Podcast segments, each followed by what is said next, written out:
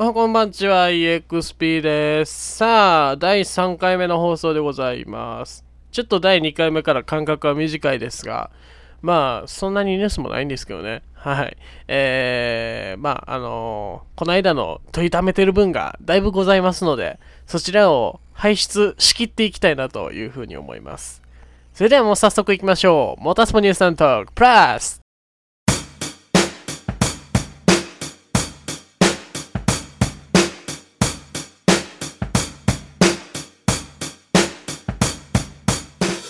改めまして EXP です。さて今回いよいよ第3回目となりますけれども第3回目の話題は前回山さんとの、えー激論というか会話といいますか、えーそういう風な収録でしたけれども、えー今回はですねいよいよ、え今年からル・マン24時間レースをはじめ、まあ、ウェックのシリーズにですね日産が、えー LMP1 のハイブリッドクラスで参戦するということで、えー面白いなかなか車の発表になりましたね。そしてドライバーも数人発表されておりますけれども今回はそちらの方の内容特にまあ車面に関してなど、えーちょっと面白いなというところをかいつまんで放送していきたいと思います。それではお聴きください。どうぞ。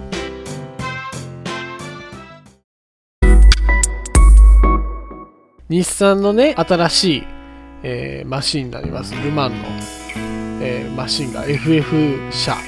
で、はい。ドライバーも発表になりましたね、えー一番最初の、えードライバーの発表がまずは1人目まず発表になったのがえっ、とマルク・ジェネなんですよ。一番最初に発表されたのが。ああ、本当にうん。一人の時ね。そうそうそう、ほんまの1人目が、えーまずマルク・ジェネで発表されまして、で、その後に、えーこの3人ね、え3人っていうのが、えー松田継夫と、えーティンクネルとオリビエ・プラうん。ですね、この3人が、えー発表されまして、まあ、4人、えードライバーが発表されたわけですけれども、マシンはもちろん皆さんもご存知の通り、3台出ますので、ウェックは2台です。2台ですよね。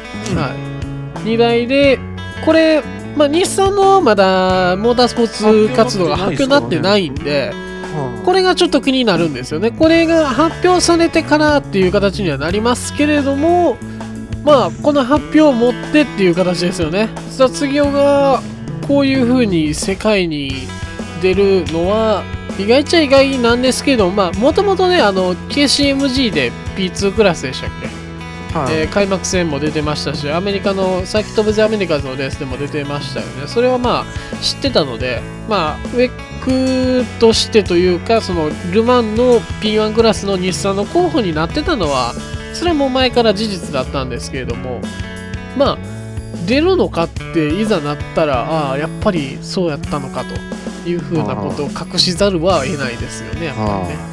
はいまあその、え4人が発表されたこのドライバー4人ね発表になったんですがマシンですよはい。FF はい。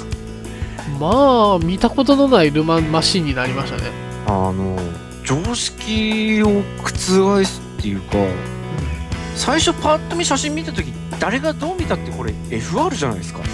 そうそうそうそうあ、FR なんだ。ちょっとどっちかっていうとマシンがなんかコックピット部分が若干リアに寄ってるなって思ってえらい前がでかいなと思いましたけれどもまあ、F、それ見て、まあ、FR ではパノスみたいなこと、パノスあれだけ失敗したのになぁと思ってたら、あとね僕もう一つ思ったんがあデルタウィングみたいな形で単にデルタウィングの前のタイヤがちょっと幅広いなっただけかなみたいな。そういう風にも見えたんですけれども。まあ蓋を開けたらはい。こういう風な概要で。一応ですね、えー、と発表されている概要を言っていきますと、えーレアとは FF フロントエンジンの全輪駆動うん。はい。で、えー、と V63 リットルのツインターボエンジン、はい。はい、で5速ギアボックスを使うと、はい。えーいうことですね。パドルシフトももちろん搭載ですけれども、えーそして、えーはい、あーそうですね。ハイブリッドクラスってことになります。はい、特筆すべきは、はい、タイヤが16インチなんですよ。ああそこか。そこか、うん。はいはいはいで、なんで16なんだろう。これ他はどうでしたっけ？18。18ないしは19。多分。おで、強いて言えば GT でひととき、うんえっとフロントが18の リアが17ってしてたんですよ、これはえっとフロントはピーキーなピーキーっていうかダイレクトな操縦性が欲しいとはいはいかでもリアに関してはちょっとあのマイルドにしたいんでハイトを出してえっと動きをナローにすなんとなんていうんだルーちょっとルーズめにするっていう意味でうん。ちょっとハイトの高いものを入ってたことはあるんですよね。うんうんしかしその中で16っていうのは16なんて中途半端なサイズのタイヤって今まで見たことがなくて、うんうんうんそこが特筆すべきなのと FF でうん。100えっと1250馬力を何考えてんだろう。そんなルーズめにしなかったピーキめあのタイヤを薄くした薄くするとうん。結局挙動がピーキーすぎるのかなっていうのがあったのとはい。その1250馬力の FF って多分うん。UC 以来ないんですよ。そんな車。うんうんうんそれで何スティントっていうか何時間持つんだろうでルマンってはい。7セットか8セットしか使えないんですよ確か。確かそんなレギュレーションがあっても持つのかなっていうのとうん。あとで一番気になるのは改正量なんですけどはい。どうすんのかな？まあそれはフロントでやるんで多分問題ないと思う。んでリアを見たらはい。リアの写真を見たらよっくよく見たらうん。リアのサスアームってバカみたいにあのーサスアーム短いんですよ。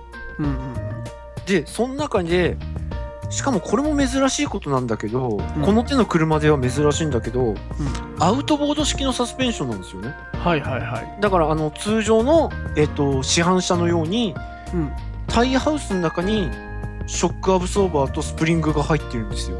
はいはいはい。あの外から見た写真が1個ね掲載されてたのであれでね多分あの分かる感じになると思うんですけど。それとあと、うん。そこでよく奥の方を見るとドライブシャフトらしきものが見えるんですよね。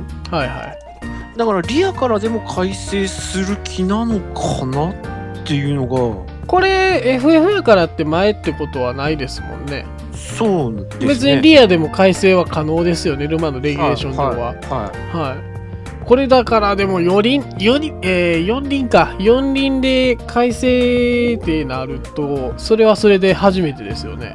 うん。だって今までポル,、ね。ポルシェもそうですし、えー前タイヤ改正ですね。前ですよねポルシェは、うん。でアウディも前改正前排出ですよね。そうですね。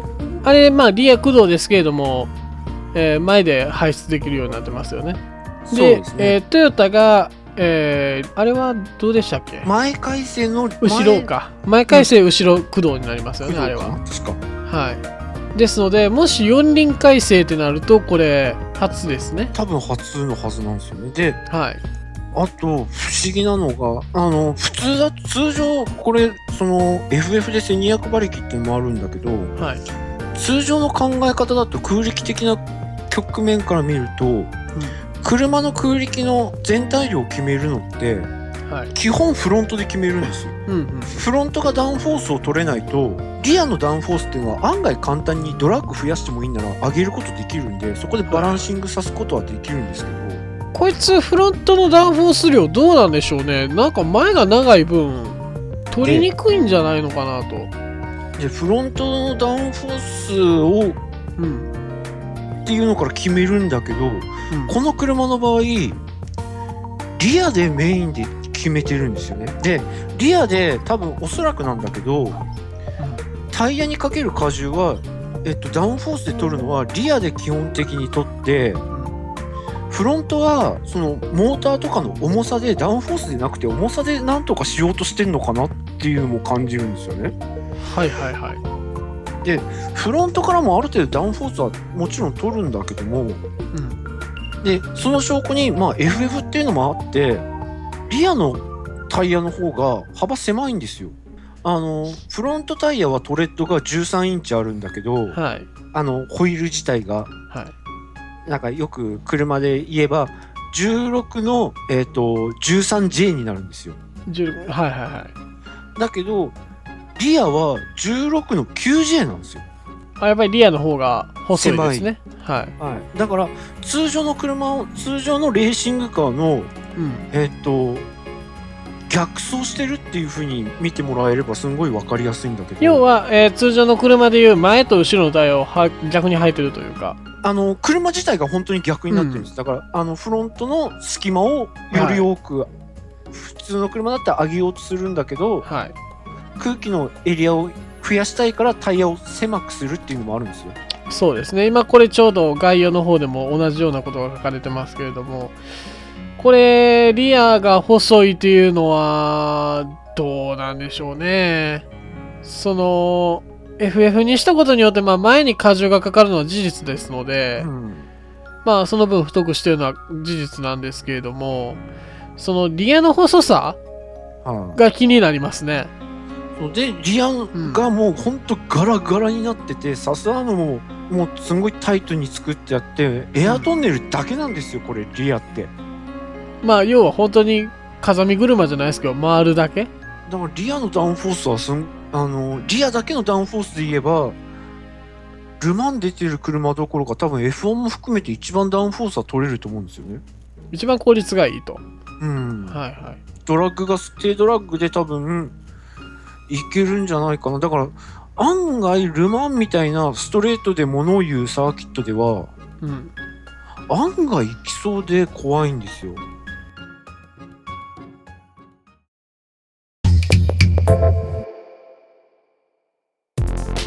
はい、それではモータースポニュースサウンドトークニュースフラッシュのコーナーです。いよいよ GP2 のシートが半分近くになろうというところまで埋まってきています。えーまあ、前回第1回目の放送でも GP2 の方は取り上げさせていただきましたけれども、えーそこからまた新たにですね、えージョーダン・キングがレーシングエンジニアリングに加入するということでありましたりあるいはトライデントが、え決まりました、えマルチェッロのチームメイトとして走るのは、えレネ・ビンデルということになりまして、え去年トライデントで走ってましたかね。はい。まあ、ジョーダンキングに関しましては去年は FIA F3 のヨーロピアンチャンピオンシップですね、あのー走ってましたしそしてマカオもこの前ね、えー去年の暮れですけれども、えーマカオも走ってました、まあ、ポジションがノーポジション、えーリタイアでしたかねなってましたけれども、えー今年いよいよ GP2 にステップアップということになります。えーそしてカンパスレーシングの、えーチームメイト、えーアーサーピックのチームメイトにはリオ・ハリアントインドネシア人ドライバーが加入ということになりました、え去年はね、えケータハムか。はい、え去年はケータハムで走っていました。ハリアントがいよいよカンパス加入ということになります。まあ、あのハリアント自身かなりいいドライバーですので、まあ、去年ちょっとあまり恵まれないシーズンになってしまいました確かにちょっと1年目が良すぎて2年目3年目がどうしたというところになってますけれどもいよいよ今年こそは、まあ、ピックのチームメート、まあ、カンポスというところでちょっと期待はしてもいいんじゃないでしょうか。えーそして、えーアーデンの、えー21号車の方が、えーノーマン・ナトーということでフランス人ドライバーが入ってきました、えノーマン・ナトーは去年、えーフォーミュラルノー3.5ということは、まあ、ワードシーズバイルノーですけれども去年、一昨年とワードシーズバイルノーを走っていたドライバーです、えーそのドライバーがアーデンに加入ということになります。えーということでだんだんね GP2 のシリーズシートがだんだん埋ま,、えー埋まってくるという風なところになってきていますのでぜひ注目でございます。さあそして、まあ、GP2 ですけれどもまだ日本人の名前がございません、まあ、去年は伊沢拓也そして、えー佐藤公也という2人が GP2 を走ってましたが今年は何人走るかな？えーまあその中でも1人、あの注目されているドライバーがいますけれどもさあ本田さんいつ発表するんでしょうか？発表するならあの先生じゃないですけれども今でしょう。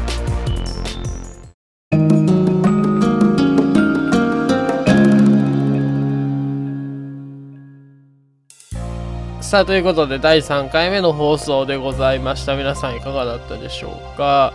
えー第4回目の内容に関してもまあシーズン始まるまではほとんどこれでつなぐんやろって言われればそれまでなんですがまああのシーズン終わるまでにもう一人ぐらい誰かね、えー、読んでやれたらなって思ってます。